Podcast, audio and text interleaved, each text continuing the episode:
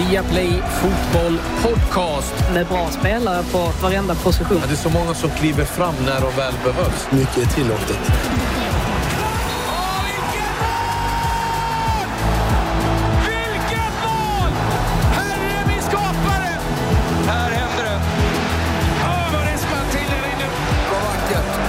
Det är bästa dagen på året. Det största som har hänt fotbollen någonsin i princip. Hjärtligt välkomna till Viaplay Fotboll Podcast. Eh, nu är vi snart igång med Premier League fotboll igen och det är vi givetvis väldigt glada över. Med mig här i I Like Radio-studion så är det Mr Djordjic. Hur är det Bojan?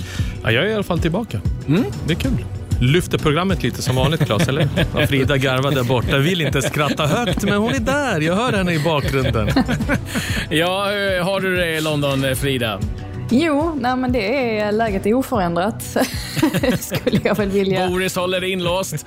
Ja, men precis. Jag har inte så mycket att... Uh, nej, det, det händer inte så mycket. Uh, ganska skönt att landslagsuppehållet är, är över, får jag säga. Uh, så att, nej, man kämpa på, som jag brukar säga. Mm. Man får bita ihop, det är så det är i dessa tider. Men vi har som sagt mycket att eh, gå igenom. Frank Lampard berättar bland annat hur han ser på nyförvärven, starten på säsongen och målvakten Mendis betydelse för lagets senaste framgångar.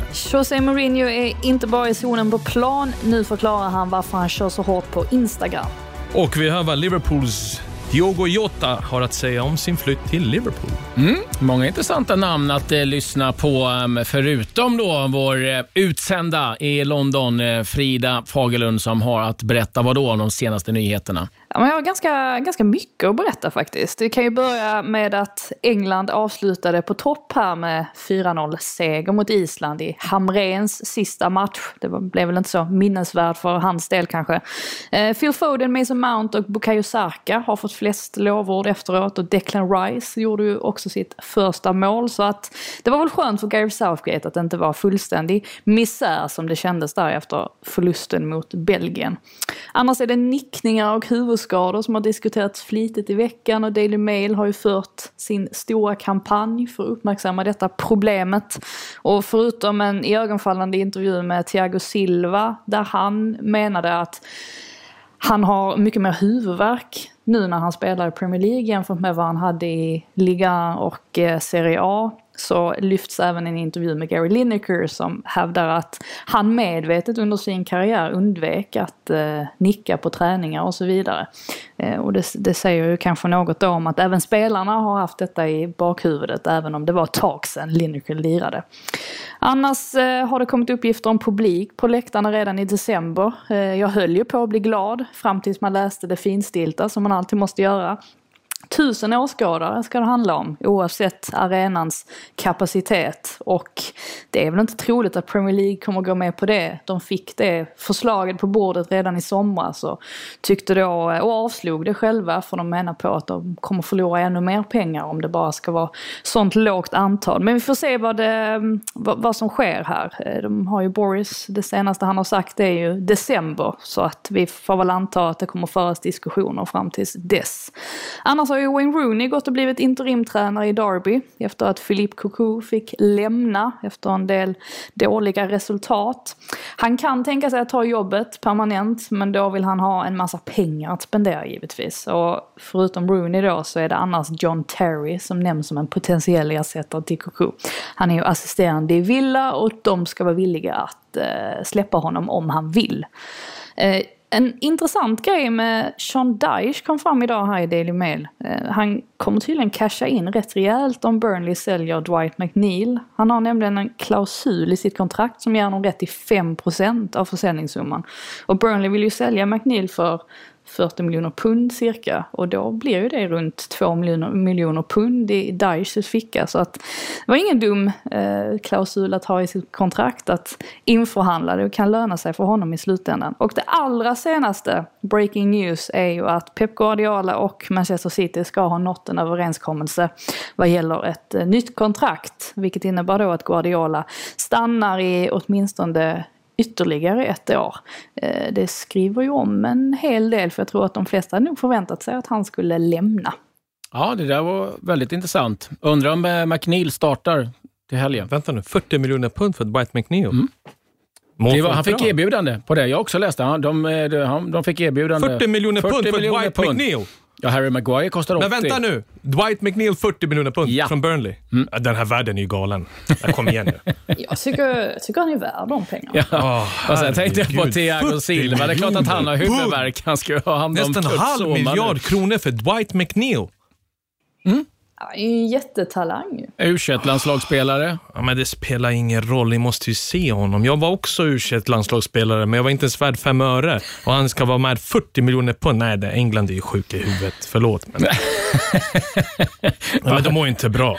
Vadå? det- det men vi, så- vi pratar ju om Fofana. Folk säger, ja, men du sa nästan inga pengar alls. Jo, för 25-30 miljoner pund är inga pengar alls för en sån spelare som kommer bli en världsback. Och sen kommer Dwight McNeil ska kosta 40. Det är därför jag sa det var inga pengar. Det är kaffepengar för Leicester när Fofana kommer vara värd dubbla, kanske trippla pengarna om ett par år. Ja, det ska ju tilläggas att de har ju inte fått det här budet. Det är ju bara vad de kan tänka sig att sälja för. Så låter det ju ganska ofta med, med klubbar som vill sälja sina spelare. Att eh, det, de säger en summa och sen så blir det lite mindre, särskilt nu i de här tiderna. Frida, jag trodde du ska hela Burnley, hela truppen skulle säljas för 40 miljoner. Nej, de vill ha 40-50 för Jag Tarkovsky tror inte de har också. råd med. Nej, okej, men vi lägger åt sidan. Det var Ja. bara min tanke. Eh, några snabba övriga nyheter eh, som jag eh, får dra här. 40 Eh, miljoner pund! Det är att eh, EFL, Championship och klubbarna har eh, nu gjort eh, valet att tillåta fem byten. Det sätts i kraft redan på fredag. Det här eh, gör ju också att än mer kommer eh, talas om att även Premier League kommer gå den vägen. Det är tydligen flera managers, eh, förutom Big Six, som har sagt att eh, de gärna vill ha fem byten. Så det är väl inte omöjligt att vi kommer hamna där också vad det gäller Premier League. VAR. Mer om VAR. Det är Fifa nu som har bett tre bolag att ta fram ett system där det ska vara, ska man säga, auto semi-relaterad, typ som Goal Line Technology, så att man eh, de får en signal direkt, eh, antingen i varbussen eller även assisterande domaren, att det är offside. Så att eh, istället för att sitta och rita egna linjer och eh, diskutera och, och snurra fram och tillbaka, så får man ett eh, konkret, snabbt beslut. Så att det är någonting man hoppas ska vara helt klart till VM 22, men eh, förhoppningen är också att det kan eh, gå ännu snabbare. Så jobbar man också på någonting som heter VAR Light och det är väl en eh, variant som jag vet att man tittar på i Sverige att eventuellt införa. Eh, vi har också Mario Balotelli där Barnsley har eh, eh, kollat om han kan vara intresserad av att komma och spela i Komma till Championship. Oakwell. Ja. Mario Balotelli ska komma till Oakwell. De mår inte bra heller.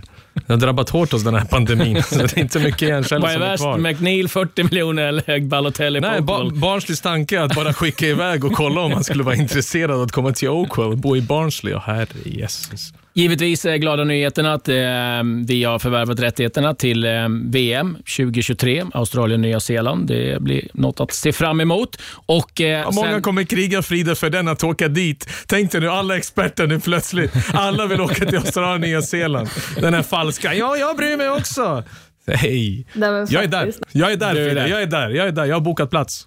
Avslutningsvis, Andrei Kanchelski har eh, skrivit en bok och eh, har där ett eh, litet stycke om när han kom till Manchester United, där hans engelska då givetvis inte var tipptopp och eh, där lagkamraterna givetvis eh, passade på att eh, skämta lite med honom och lärde honom lite engelska. Så han mötte Sir Alex i korridoren, så hade Alex Um, uh, hello Andre, how are you? Eller how is it going?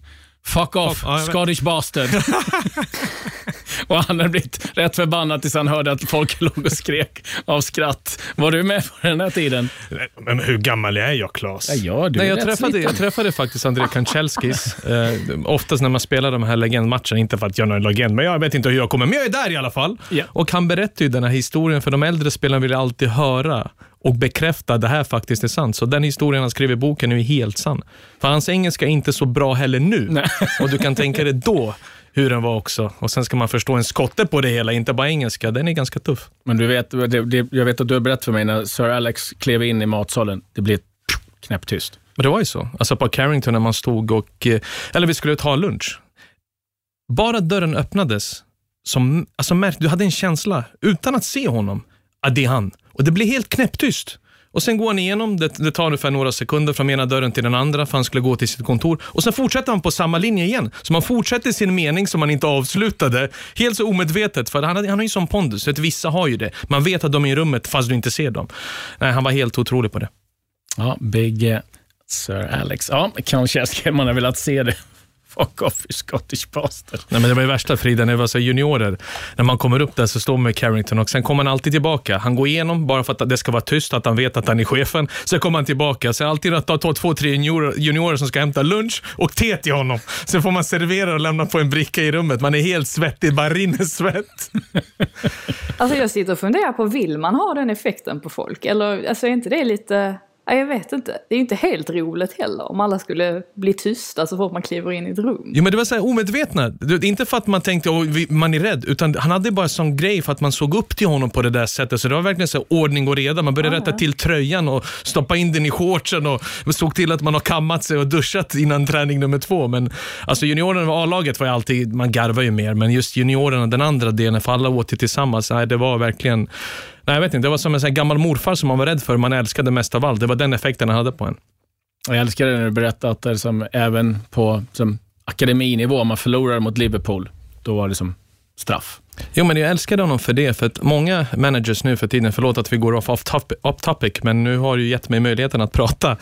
Det är att många säger att de är så upptagna med att kolla sig på juniormatcher och allt. Och tänk dig då, United är inte som det är nu. United var världens bästa lag på plan och utanför världens största varumärke. Och ändå när vi mötte till exempel Liverpool, alla akademimatcher gick ju 11.00 på morgonen. Även om matchen var 15.00 och vi spelade hemma. Han var ju där med sin fru. Och spelar de på söndag och vi spelar på lördag på Melwood, så satt han längst fram i bussen och åkte med oss för att se juniormatcher. Och hur häftigt är inte det? Hur upptagen är inte han då? Med sin trupp. Men ändå hade han tid för att se vad som finns underifrån. Det är därför jag har så pass stor respekt för honom. Det är därför är han nummer ett för mig. Skit i det taktiska, utan det här mänskliga. Att man har kontroll på en klubb, man vet vad som kommer underifrån för att man inte ska spendera pengar i onödan. Vad har vi där nere? Vad kan vi fly- flytta upp? Och bara för oss att växa. Sir Alex ska kolla på oss. Det var helt sjukt. Det är så, så man skapar en identitet ju. Definitivt. Alltså på tal om det här med klubbidentitet identitet och hur viktigt det är. Det är ju exakt så. Exakt så man måste göra ju för att få in det i en klubb. Ja, han satte onekligen sin identitet och den har inte riktigt eh, eh, hållit Då kan vi byta. efter Nu är det klart. Nu är vi klara. Kan vi kasta. Nu behöver inte gå in på med det. idag. Eh, ja, vi skiftar fokus mot den här klubben som man då inte gillade. Det är ju toppmatch eh, Liverpool mot Leicester. Det är Leicester som toppar Premier League, Liverpool på en tredje plats just nu. Men det är ett nyförvärv i Liverpool som har imponerat. Vi lyssnar lite vad Diego Jota har att säga, dels om övergången till Liverpool. And Jota scores this time in front of where the baying tens of thousands should be.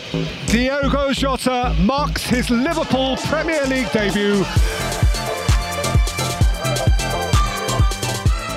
Premier League, I think, is a special a special league, uh, the best in the world. So when you are able to to play uh, a great number of games uh, there, you are always better prepared to to to do better things. In by Johnny and Jota!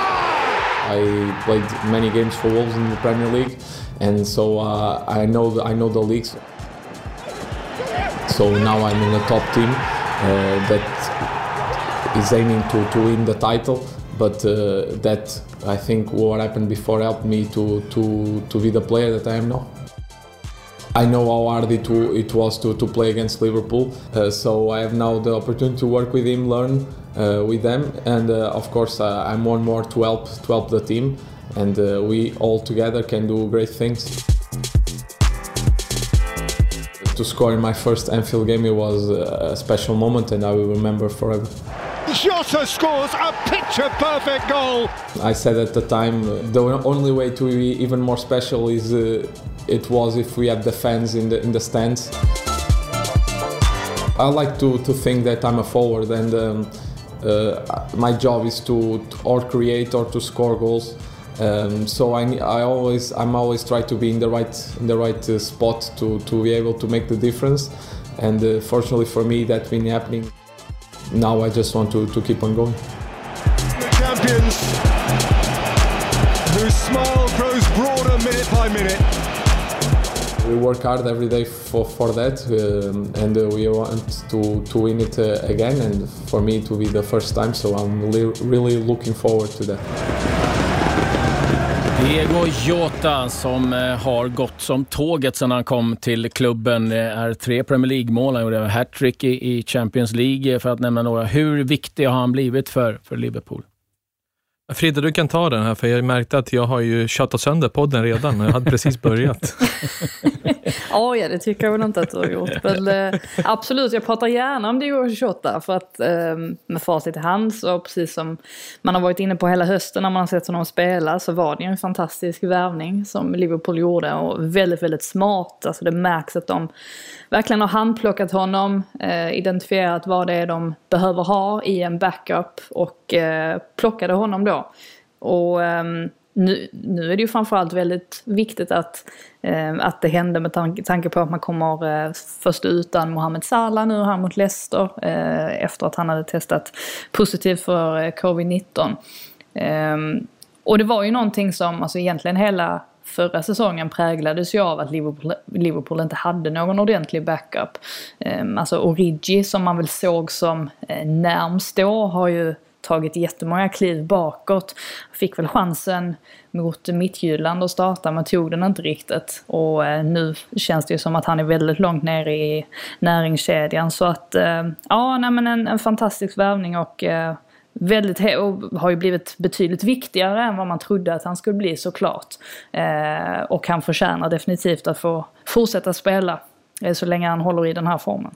Hur ser du på hans position Bojan? För nu är det ju, Salah försvinner, men det har ju varit väldigt mycket diskussioner kring Firmino eller Jota. För Firminos målskytte har ju liksom hackat betänkligt, men vi vet hans betydelse för, för laget och spelet. Hur, hur ser du, liksom, Jota en spelare som man kan använda på en kant också med framgång? Ja, det kan man göra, eh, men i den perfekta Liverpool-laguppställningen, ifall man håller sig till 4-3-3, så är det fortfarande Mané, Salah och Firmino för min del.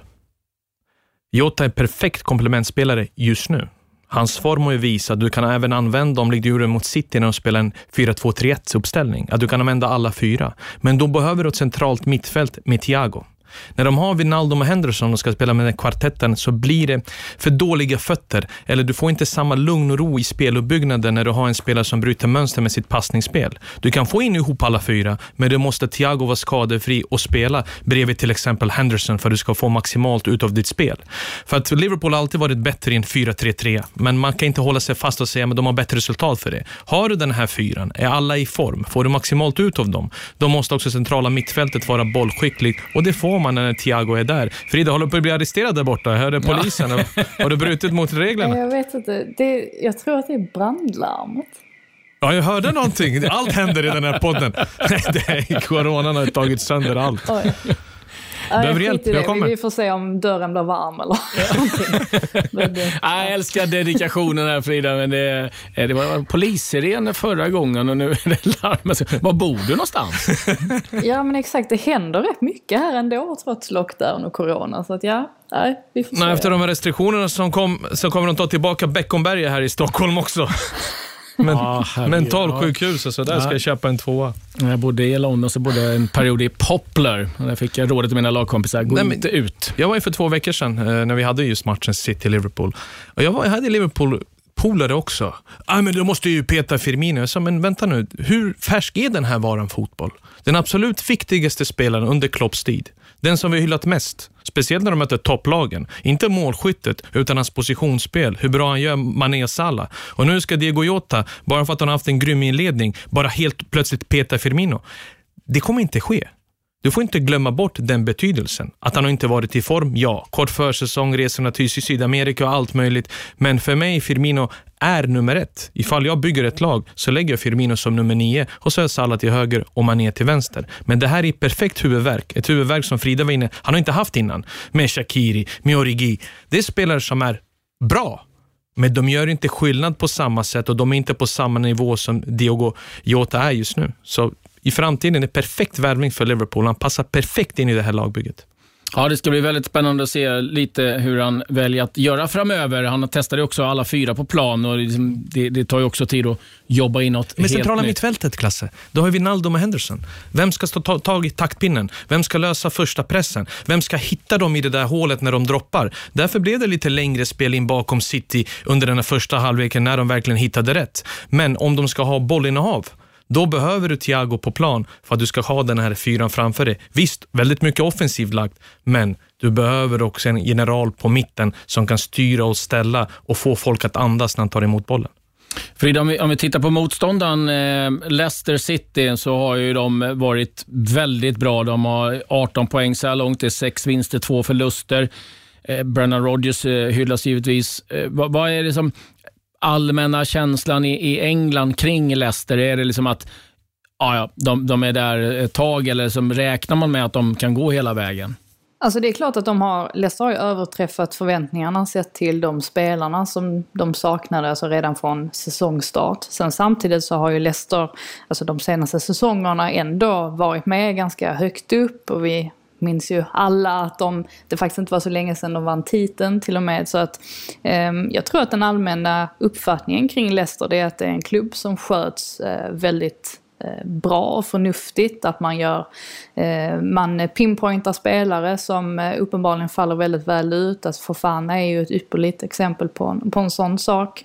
Eh, man säljer sen vidare spelare för eh, stora summor pengar. Även om det inte finns någon eh, desperation efter att få in pengar så, så finns liksom den möjligheten. Så att det är en väldigt välskött klubb på många sätt och vis. Nu får vi ju se här för att Eh, visst, alltså de har ju saknat spelare i princip hela säsongen och viktiga sådana. Men nu är det ju ännu fler här och jag tror att eh, Rogers har ju bara fyra naturliga försvarare att tillgå eh, i den här matchen. Eh, det är väl Evans, Justin, Fuchs och eh, sen tonåringen Luke Thomas. Så att nu kommer det bli ännu svårare och dessutom ställs man då mot eh, alltså det, det laget som man förväntar sig ska vara, ska vara med i den där toppstriden på riktigt. Så att det här blir ju ett test som är på en helt annan nivå än vad de har stött på tidigare under säsongen. Men det är klart, alltså ställer de upp som de gjorde mot Arsenal till exempel, att man står väldigt lågt och täpper till och sen så väntar på sin chans till en omställning så är de ju väldigt vassa där. Och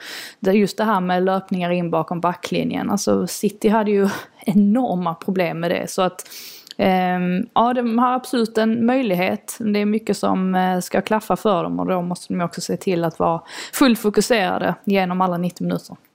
Så att faktiskt så lyssnade igår på en podcast som du puffade för här för ett tag sedan, High Performance, Ja, eh, med eh, Steven Gerrard. Visst är det bra? Ja, och jättebra. Där han berättar om Brendan Rodgers under den här säsongen att han inför varje match eh, läste upp ett brev från en anhörig eh, till, eh, till spelaren för liksom, att liksom, elda upp, som han har gjort lite i smyg. Och han eh, var liksom, otroligt eh, lyrisk över liksom, hur, vilken effekt det hade fått och, och hur bra det där var. Otroligt intressant. Men det är sådana saker du aldrig får höra annars. Därför jag sa till dig, jag vet att du skulle älska det, även Frida om hon skulle lyssna även på Frank Lampard och Steven Gerrard. Mm, jag Toppspelare. Du har lyssnat. Alltså, man, man lär sig väldigt mycket. Ja. Man sätter in sig. Alltså, det är verkligen så att säga, balsam för själen för mig att lyssna. Toppspelare pratar på det här sättet. Komma med saker som du aldrig skulle hört annars. Du kan bara gissa det till. Saker du inte hittar i artiklar, tidningar, genom intervjuer. Så det var så öppna, sköna intervjuer så att jag önskar dem bägge. Även om ena var i Chelsea, den andra var i Liverpool. Allt det bästa. För sakta men säkert kommer de, som de visar nu, visa sina framfötter och vara topptränare i framtiden. Frank Lampard har verkligen fått bukt på Chelsea och kolla bara vad Steven Gerrard gör med Rangers. Vem hade trott det? Så att det finns någonting i dem, inte bara på plan, även utanför. Ledarskapet är väldigt viktigt och just hur de har lärt sig under åren, har lyssnat och det är vad toppspelare gör även. Man lyssnar på träningarna, man tar till sig information, man vill hela tiden bli bättre, utan man minns ju vad man gjorde på träningarna och vilka tränare hade sin effekt på en. Har du lyssnat på avsnittet med Clive Woodward? Nej, det har jag faktiskt inte gjort. Jag visste att du skulle göra det, men det är din era ungefär, Clive Woodward. Men gör det, för han pratar om vikten av att komma i tid.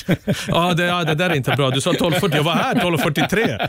Jag fastnade ju. Polisen stoppade mig för att jag tog bussfil. Vad fan ska jag göra? Lys- Lyssna på det avsnittet många gånger. Frida, Bojan. Frida, är inte bra ursäkt? Jag kom fem minuter för sent, men jag blev faktiskt stoppad av polisen för att jag tog bussfil på Hornsgatan. Det är inte mitt fel. Nej, de var Bussfilen faktiskt- var ju lite, det var inga bussar där. Nej. Och det fanns inte en bussfil igår, eh, eller på att säga. Tack, Det var, ja. eh, nej, men eh, tider eh, finns ändå. Men, eh, det, Bussfil dina- finns också. bussfil finns också. Eh, du var inne på Frank Lampard. Vi ska lyssna lite på vad han har att säga. Dels om starten den här säsongen och eh, börja med lite hur han ser på den här ligan, hur den sett ut under den här pandemin. Well, definitely in recent years, we haven't seen uh, the the gaps um, open up. I, I know this time last year, I think Liverpool won eight games and were on, on full points, and we were ten points behind them. Now the, the league looks different this year for different reasons, and um, I, I truly believe the lack of pre-season has, has been a big issue there for some clubs. We felt that here, um, particularly that we carried on in Europe for extra weeks. So the freshness and the pre-season, and of course this ongoing factor of not having fans in the stadiums. We, I don't think anyone can put their finger on exactly why or what, what that changes. We know it changes atmosphere, but why that changes the result, I don't know exactly. But um, there are challenges for everybody to try and overcome. The, the, the busy schedule, there are a lot there. Um, and yeah, we can talk about them a lot. It doesn't mean it's an excuse. What we have to do is find the best way to navigate through that. At the moment, we're in a, in a decent position, but we want more. Big break that comes at a time when we were playing well.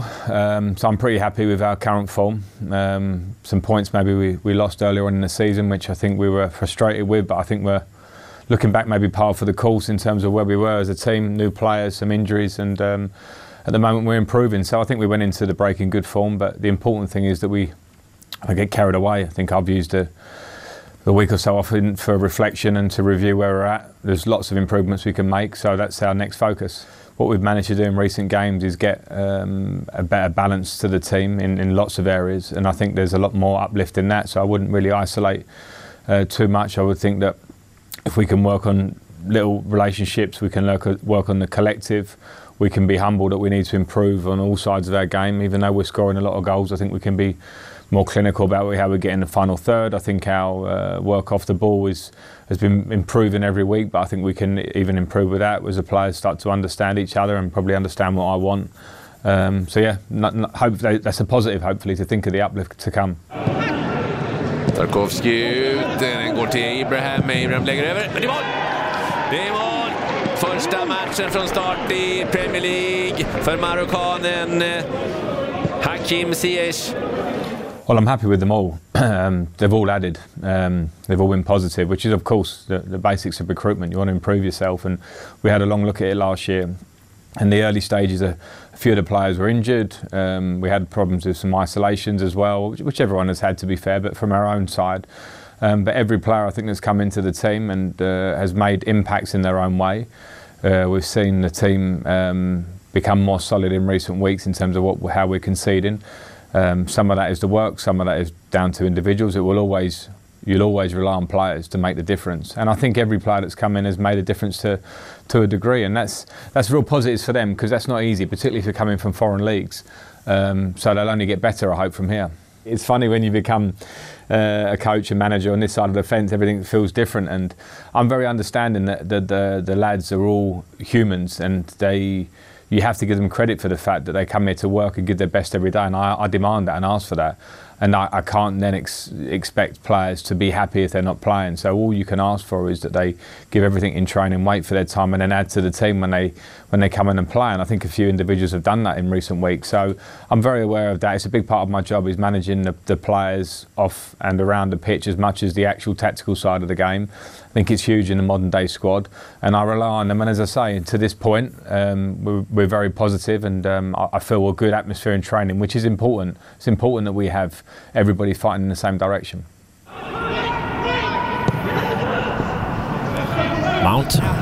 Mount med ett skott i mål! Han fastnar på hälarna. Sam Johnston och Mason Mount får dit den reduceringen för Chelsea. The younger players will, will, will, have to feel at Chelsea that players will come in and up levels and they have to up their level. That's part for the course. It's the way it's always been and should be.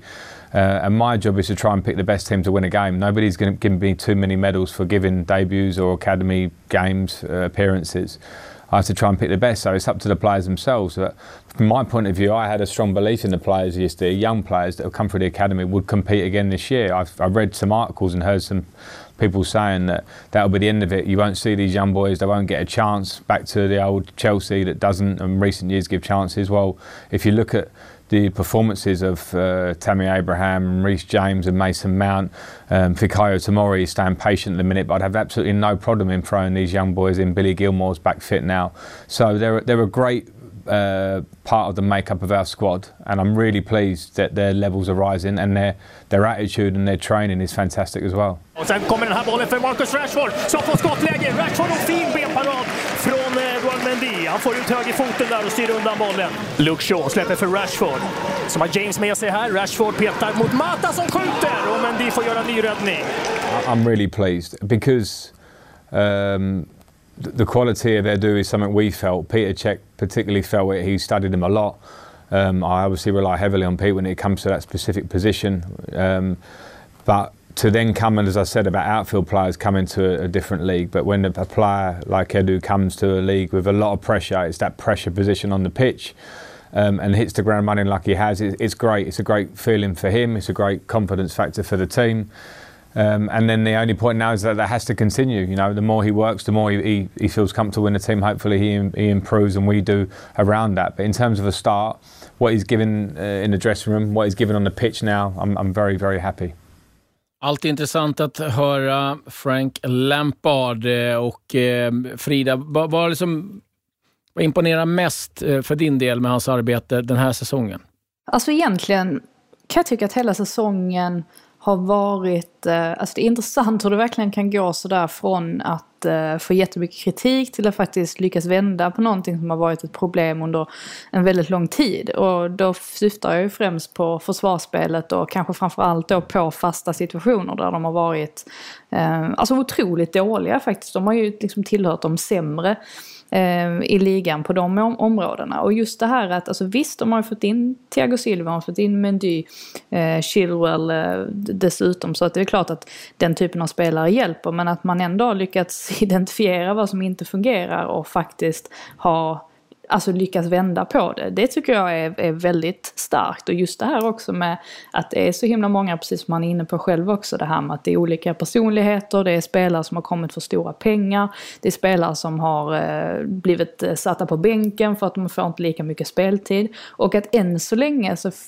finns det väl en känsla av att det ändå är en ganska eh, god stämning i Chelseas trupp och att eh, alltså alla accepterar att det kanske inte blir lika mycket speltid för, som eh, förra säsongen och att vissa spelare kommer att gå före andra och så vidare. Det är väl egentligen bara Giroud som letar efter en ny klubb, men det gör han ju alltid så att det är ju inget, inget nytt. Um, men i övrigt så absolut, jag tycker att det känns i alla fall som att han, eh, alltså Frank Lampard, vi var inne på High Performance Podcast där, att eh, han har ju väldigt, alltså, väldigt stora visioner för det här laget och klubben och han vill ju att det ska bli en ny ligatitel. Han vill liksom att de ska gå långt i Champions League och än så länge så känns det som att de håller sig till den planen. Och det, alltså allt det där har satt sig eh, mycket snabbare än vad jag faktiskt trodde att, de skulle göra, att det skulle göra. Eh, tänkte lite på det när de eh, låg under med 1-0 mot Sheffield United här för några veckor sedan.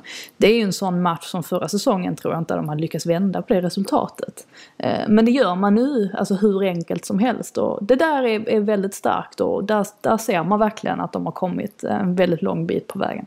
Min känsla bara är att han har hittat balansen nu mellan liksom eh, försvar och anfall. Det behöver liksom inte vara bara försvarsspel och, och prio på det, utan liksom med att sätta kanske en N'Golo Kanté, en frisk en N'Golo Kanté som, som den defensiva och så har han liksom fått en fin balans där. Jo, men även alla, alla där framme har hittat formen. Mm. Timo Werner, Ziyech har kommit in efter sin skada och det ser ut som att han spelar i Premier League i 20 år. Så bra har han varit och eh, han har varit metodisk. Han har, som Frida var inne på, lugn och ro. Han har inte stressat, utan har verkligen arbetat med delarna som han behövde förbättra och det har han verkligen gjort. Och det visar för mig att det är inte bara att han har fått jobbet för att han är Frank Lampard. Nu tar han verkligen fram sin vision. Han jobbar metodiskt för att göra Chelsea till en storklubb igen som fightas om ligatiteln. Truppen är väldigt bra och spelarna levererar. Spelarna trivs. Han har gjort Zuma till en riktigt bra försvarsspelare det här året. Och jag har alltid sagt till dig, Kurt Zuma, om du förstår, han har alltid varit mittback nummer två, lik Rudiger. Bredvid dem behöver du alltid en ledare, en mittback nummer ett. Och Thiago Silva måste vara skadefri. För det lugnet, självförtroendet tillsammans med Ndi, de ger övriga i backlinjen, ska man inte underskatta. Och då har ju Zuma koncentrerat sig på att han är bäst på. Det är att tajma duellerna. Både offensivt och defensivt och helt annat lugn. För det är Thiago Silva som sköter upp spelet. Det är inte de här tickande bomberna, eh, Zuma och Rudiger, som det var förra året och Sauro Kepa där bak när du inte ens vågar gå tillbaka till din målvakt. Så det självförtroendet har han jobbat med. Han har tagit sig sin tid, han har fått tiden, han har fått spelarna och har levererat. Han har ju presterat. Jag var även på hans sida när folk sa ah, Frank Lampard, Frank Lampard, vad är skillnaden mellan honom och Solskär? Jo, det är en tydlig skillnad. Det ser alla som vill verkligen undersöka det neutralt och inte gå till klubbtillhörighet. Frank Lampard är på riktigt. Det kommer komma såklart dippar under den här säsongen, men de går framåt och det ser ju alla. Det är inte bara offensivt att de har kvalitet, utan det som var inne på, han har inte glömt Tammy Abraham. Han har inte glömt Mason Mounts. De spelarna, speciellt Mason Mount, som folk ville ha bort till och med Chelseas båda förra året. Han ser någonting i honom och där måste du respektera. Ser Frank Lampard kvalitet, då måste vi alla skriva under på att den här spelaren har kvalitet. Mm, det blir intressant att följa. Möter Newcastle i helgen. De har inte förlorat sedan den 20 september mot Liverpool. 11 raka utan förlust. De har hållit nollan i fem av de sex senaste. Så att, eh, det är någonting som känns på gång i Chelsea. Det som är på gång nu, det är tipshörnan. Det är fler toppmatcher som eh, kommer. Vi var inne på Liverpool-Leicester. Det är också Tottenham mot Manchester City. Innan in i straffområdet. Gabriel Jesus! Inviterat 1-1. Fin vändning av honom och så hugger han till med vänsterfoten. Håller in centralt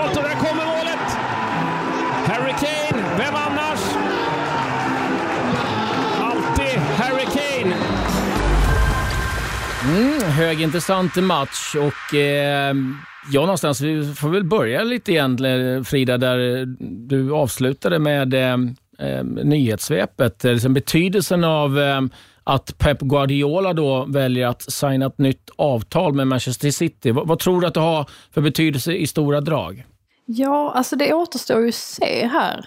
Um, jag tror att alltså för ett år sedan så var jag fullkomligt övertygad om att Guardiola skulle lämna. Att han kände att han har tagit den här klubben och det här laget så långt som han kan och att han var sugen på en, en eh, ny utmaning. Men nu som eh, vad det verkar så blir han ju kvar. Och det som är skönt för Manchester Citys del är väl att de har ju eh, varit väldigt tydliga redan från dag ett med att de vill att Pep Guardiola ska stanna så länge som möjligt i princip. Eh, att han ska få bygga sin egen dynasti. Eh, så nu gäller det ju för Pep att verkligen alltså, identifiera här vad, vad är det man eh, behöver addera till det här laget. Jag säger inte att man ska spendera ännu mer pengar men alltså, det, någonting har ju inte riktigt fungerat på rekryteringssidan de senaste åren så där måste man väl sätta sig in lite mer, sätta sig ner och eh, utvärdera vad som eh, har, hade kunnat göras bättre. Ehm, Sen ser det ju onekligen bättre ut nu med Ruben Diaz i, i mittförsvaret och sen ihop med Laporte så har man ju fått till liksom en stabilitet i, i backlinjen som i alla fall saknades första halvan här av, eller första delen av, av säsongen. Så att eh, saker och ting går ju liksom åt rätt eh, håll ändå.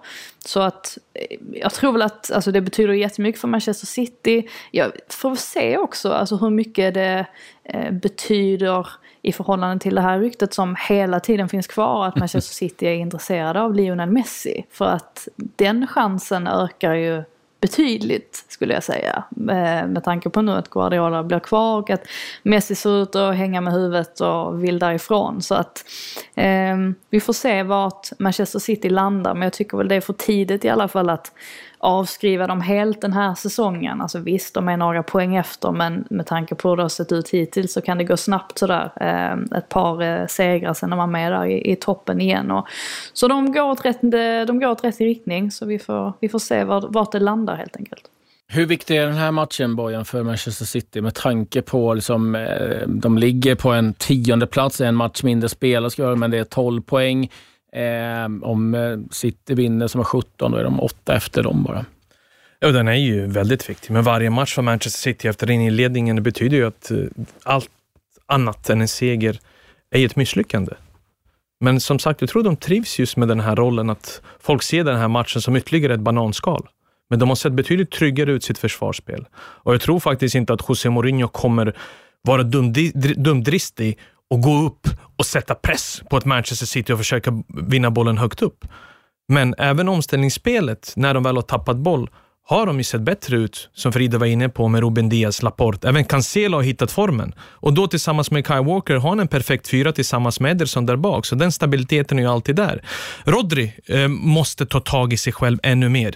Det är en duktig spelare med boll, men just det här positionsspelet när de väl tappar boll är han inte lika skicklig som Fernandinho att bryta upp, att vinna sina dueller. För de är väldigt beroende just av den här centrala rollen av en defensiv mittfältare som inte bara är bra med boll, utan även, ut, även utan boll att kunna se vad faran är när de väl tappar den. För City för mig kommer vara där uppe och kriga. Du nämnde då de var en match mindre spelad. Det är matchen första som blev uppskjuten mot Aston Villa. Hade de vunnit den hade de varit på 15. De kunde gå på 18 med tanke på den här segern nu i helgen. Så att jag tror att City kommer ta en borta seger. Det kommer vara tufft, för Tottenham är i form. Tottenham har skickliga spelare. Men just spelet i sig som har sett betydligt bättre ut. Effektiviteten måste vara där, för de skapar ju tillräckligt. Man har inte tagit tag i de chanserna de har fått. Och, men, men så här med facit i hand så borde de tagit tre poäng mot Liverpool med tanke på Kevin De Bruyne avgörande straffmiss och Gabriel Jesus friläge med nicken i andra halvlek. Så de låg ju närmare seger mot Liverpool än vad Liverpool gjorde.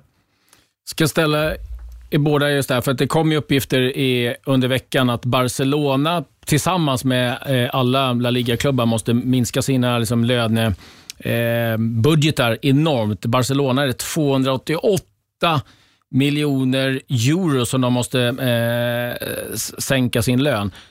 Kan det tillsammans med den här bråken som är med Messi gör att han hamnar i City. Ja, men det skulle vara en dröm. Att se Lionel Messi nästa säsong, förhoppningsvis med publik, spela ett Manchester City.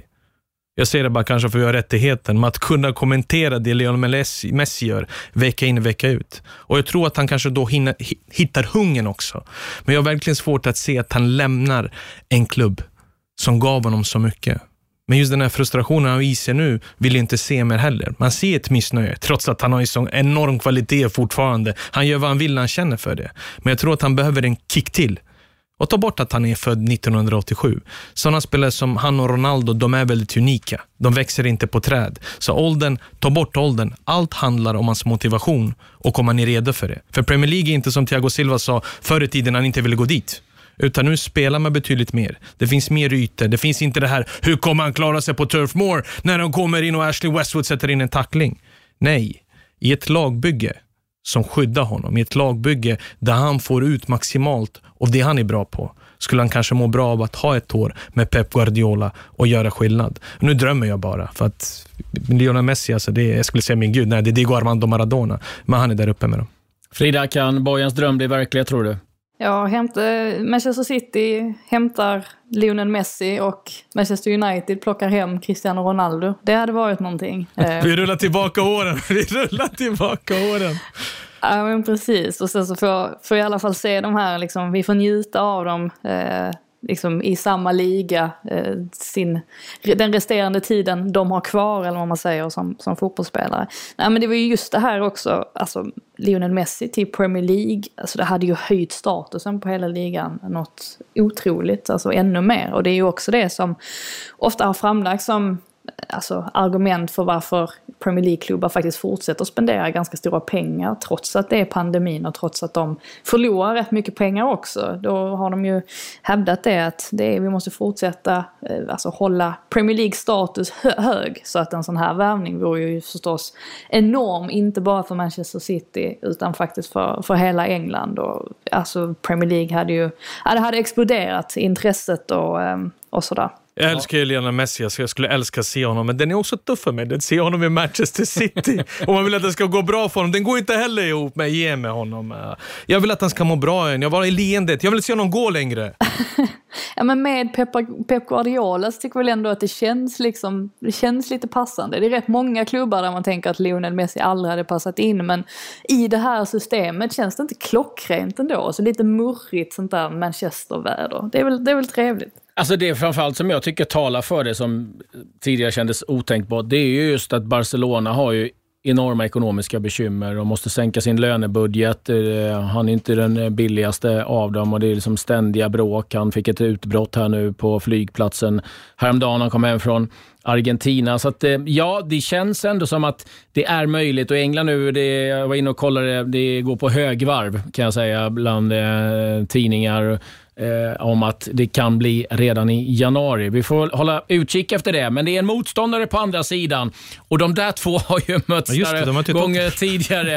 Eh, Pep Guardiola och eh, José Mourinho. Vi ska höra lite vad José Mourinho har att säga om just eh, deras läge i tabellen och, och var de står någonstans nu inför den här matchen. I know where we are. I, I don't think I need the game to know where we are. Um, in the table, I know where we are. I know that two victories, you are in the top, and two defeats, uh, you are uh, almost in relegation. I know where we are in the table, and I know how the Premier League is now. But I know what you what you mean by where we are. We are in a situation where we are able to go to every match to win it. It's as simple as that. Are we going to win? I don't know. Maybe we lose. Uh, but the, mentality and the level of, of preparation that we have at the tactical level is uh, is um, that we go to every match to win. Uh, last season we were always worried about how the opponent is going to play. We the tactical culture of the team was not enough to go to every game and to be confident about what we want to do. In this moment, we are very confident. We know where we are. We know that lots of good teams, lots of good players. We can lose any match, but the feeling of I go to this game, I'm not interested in know how they are going to play. I know how we want to play, and this is a very good feeling. This is a feeling of maturity. This this is a feeling of the team going into a a certain direction where uh, we we go to every game, and if somebody offers me a draw before the game, doesn't matter which the game, I will never accept. Uh, we can lose, but we don't accept anything less than go to a game and trying to win it. Mm, intressant att höra nu eh, José Mourinho inför den här matchen. Eh, Bojan, det han säger att eh, nu är vi inte, vi är inte oroliga, vi gör vår grej. Är det din känsla också efter att ha sett Tottenham den här säsongen? Jo, för att han är betydligt mer glad. Humöret är ju uppe. Eh, jag tror att han har insett att han har en väldigt bra trupp. Han har bra bredd. Han slipper kritisera, slipper klaga. Han har fått Tottenham att öppna upp plånboken. Han har fått sitt lagbygge igenom och att han är lika trygg på att eh, även spela en offensiv glad fotboll, skapa chanser, göra mål, lika mycket som att förstärka försvarsspelet. För om det är någonting de inte har varit bra på, och det han har varit bäst på, det är att bygga upp ett försvarsspel. Men nu läcker de inte lika mycket. De känns trygga i allting det de gör. Jag ser alltid okay, med facit i hand, man kan inte se så om, om, om. Men vi har ju sett matcherna när de tappat poäng mot Newcastle och West Ham. De körde över sitt motstånd. Och i sådana matcher så kastar de bort eh, fyra poäng. Det är han medveten om. Men de är stabila. De känns trygga. De behöver inte ens imponera när de har spelare som Son Kane i frontlinjen. Och spelarna mår ju bättre. Spelare som Ndombele som man trodde, nej, Mourinho, han och Mourinho kommer inte komma överens. Han han kommer ta bort den talangen för att han inte lägger ner jobbet, lik med Delali, Men han har ju verkligen tagit tillbaka honom, gett honom möjligheterna för att han har skött sig även utanför plan. Och detsamma kanske man förväntar sig av att se Delali ska göra. För det är ett lag som är på väg framåt. Det är en manager som mår mycket bättre och det ser en hel del när han är tillbaka på Instagram. Att nu, nu, nu mår jag bra, nu vill jag ha leende på läpparna, vill ju driva lite. Så det är lite mer av den gamla José Mourinho som man lärde att älska. Inte den här Mourinho som man ville hata bara för att han var så dyster hela tiden, för att andra tränare var förbi honom. Utan nu är han på en fridfull plats för nu. Men det är en viktig match såklart. Du är inne på det här med Instagram. Vi måste ju ta det med José Mourinho. Han fick frågan här fick om vad är det som händer José? Varför tillbaka på Instagram och så aktiv? Så här sa han. No, the story is very simple. I, I, I had, I was bored with it. I gave up. The sponsors were not happy, and they were asking for a, for a new one. Okay, let's do it. But then when I have it, I don't accept that it's totally in the hands of, of my people. I also need to put my salt and pepper on on on, on it. Uh, that's that's that's obvious. And the, the phone one. Um, after the Burnley game just brings me back to my beginning as an assistant coach, where my boss uh, was was telling me, I don't want players on the phone, so I had to go in the bus. Louis van Gaal. I had to go to the bus and find guys on the phone. I always found, but I never told him. Uh, and 20 years later, we are in a situation where after the game, every player is is normal that they are, and I'm also I'm also too. So you know, it's really different times, and one of the qualities a, a, a coach must have, because we coach we coaches we, we last more than players, so we get different generations of of players. Um, one of our qualities has to be to adapt, adapt to them and adapt to to the new times. So it was a funny was a funny post. Ja, Frida, jag vet att du älskar José Mourinhos Insta Instagram. Ja, nej men det gör det är ju, alltså jag har ju alltid, får jag säga, varit team Mourinho. Jag har alltid tyckt att det har funnits varit något fascinerande kring honom, alltså kring hans persona och kring honom som tränare. Men min kärlek har ju verkligen skjutit i höjden de senaste månaderna med tanke på hans sarkastiska Instagram-posts som, eh, eh alltså väldigt mycket, det, det, känns ju inte, det känns väldigt genuint, förvånansvärt genuint. Och det här har ju plockat fram en sida hos honom som jag trodde inte att han var kapabel till att skoja om sig själv så pass mycket som han ändå gör. Ehm, jag har alltid sett honom som någon som är väldigt mån om sin Um, ja, om sin image och alltså hur andra framställer honom och att han alltid har varit en sån här person som vill liksom propsa på, men kolla hur många titlar jag har, kolla vad jag har lyckats med här.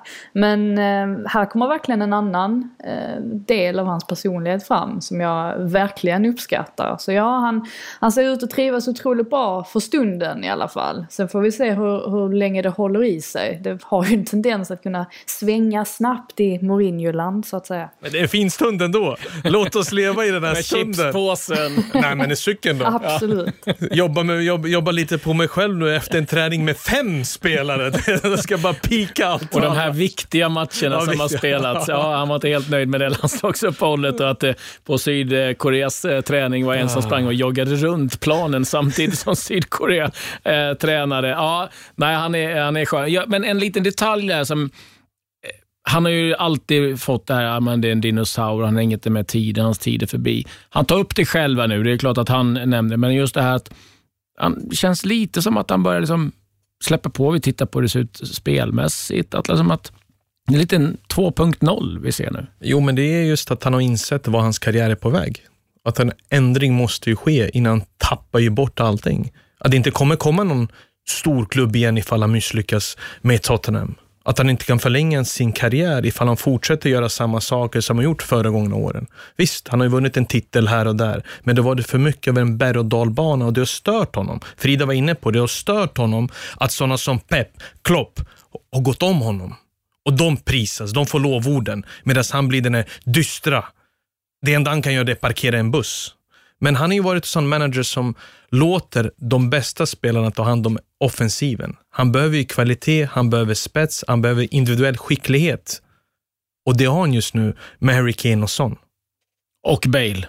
Och Bale ifall han kommer upp i form och det kommer han göra. Men just nu har de varit så beroende av Son Kane som hittar varandra på telepatiskt sätt. Det är ingenting det går igenom på en träningsanläggning. Det är bara de två förstår varandra så pass mycket bättre. Och visst, han har justerat lite Harry Kanes roll som droppar betydligt mer än man är van att se honom och fått in löpare bakom. Så stabiliteten där bak har varit nummer ett. Väcka spelarna till liv ge dem nytt självförtroende och få dem inse och se själva att nu har jag en trupp, nu kan jag inte klaga så mycket. Så att jag måste bjuda på mig själv nu innan det här blir den slutdestinationen och jag kommer till en klubb där jag inte är nöjd med igen.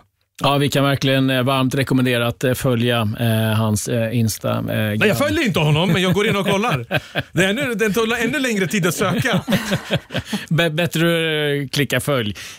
Det är en av många intressanta fighter som kommer i helgen. Det är då Tottenham mot Manchester City. Den är på lördag. Vi har Liverpool-Leicester City på söndag. Ska säga det, I Premier League-studion så kommer man ta upp just Mourinho som firar ett år som manager i Spurs. Man kommer diskutera hur det har gått och det kommer bli intervju med Mourinho. Sen kommer man prata en del om skador också. Så att det är intressant att följa helgens sändningar ifrån Premier League-studion. Speciellt lördagen, Frida. Men Speciellt lördag, lördagen. lördag, lördag, lördag. Frida, vad händer på lördag?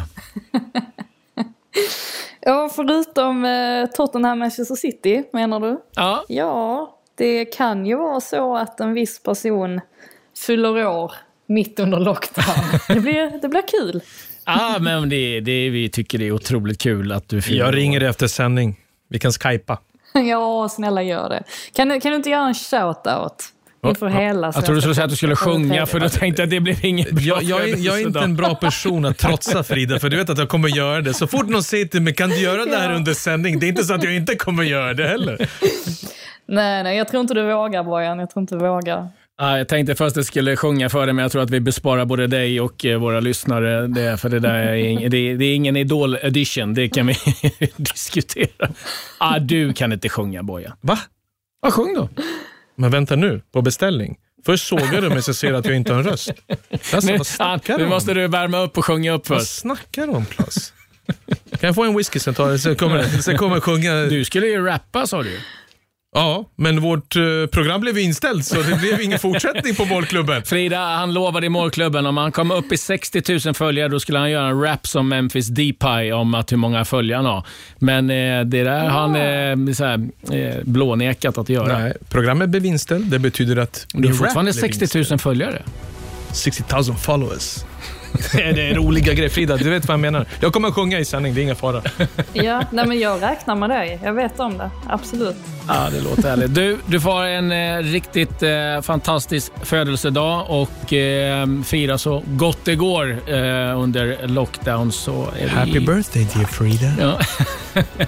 så, Thank you. så hörs vi på torsdag igen nästa vecka. Med det så säger vi tack och adjö.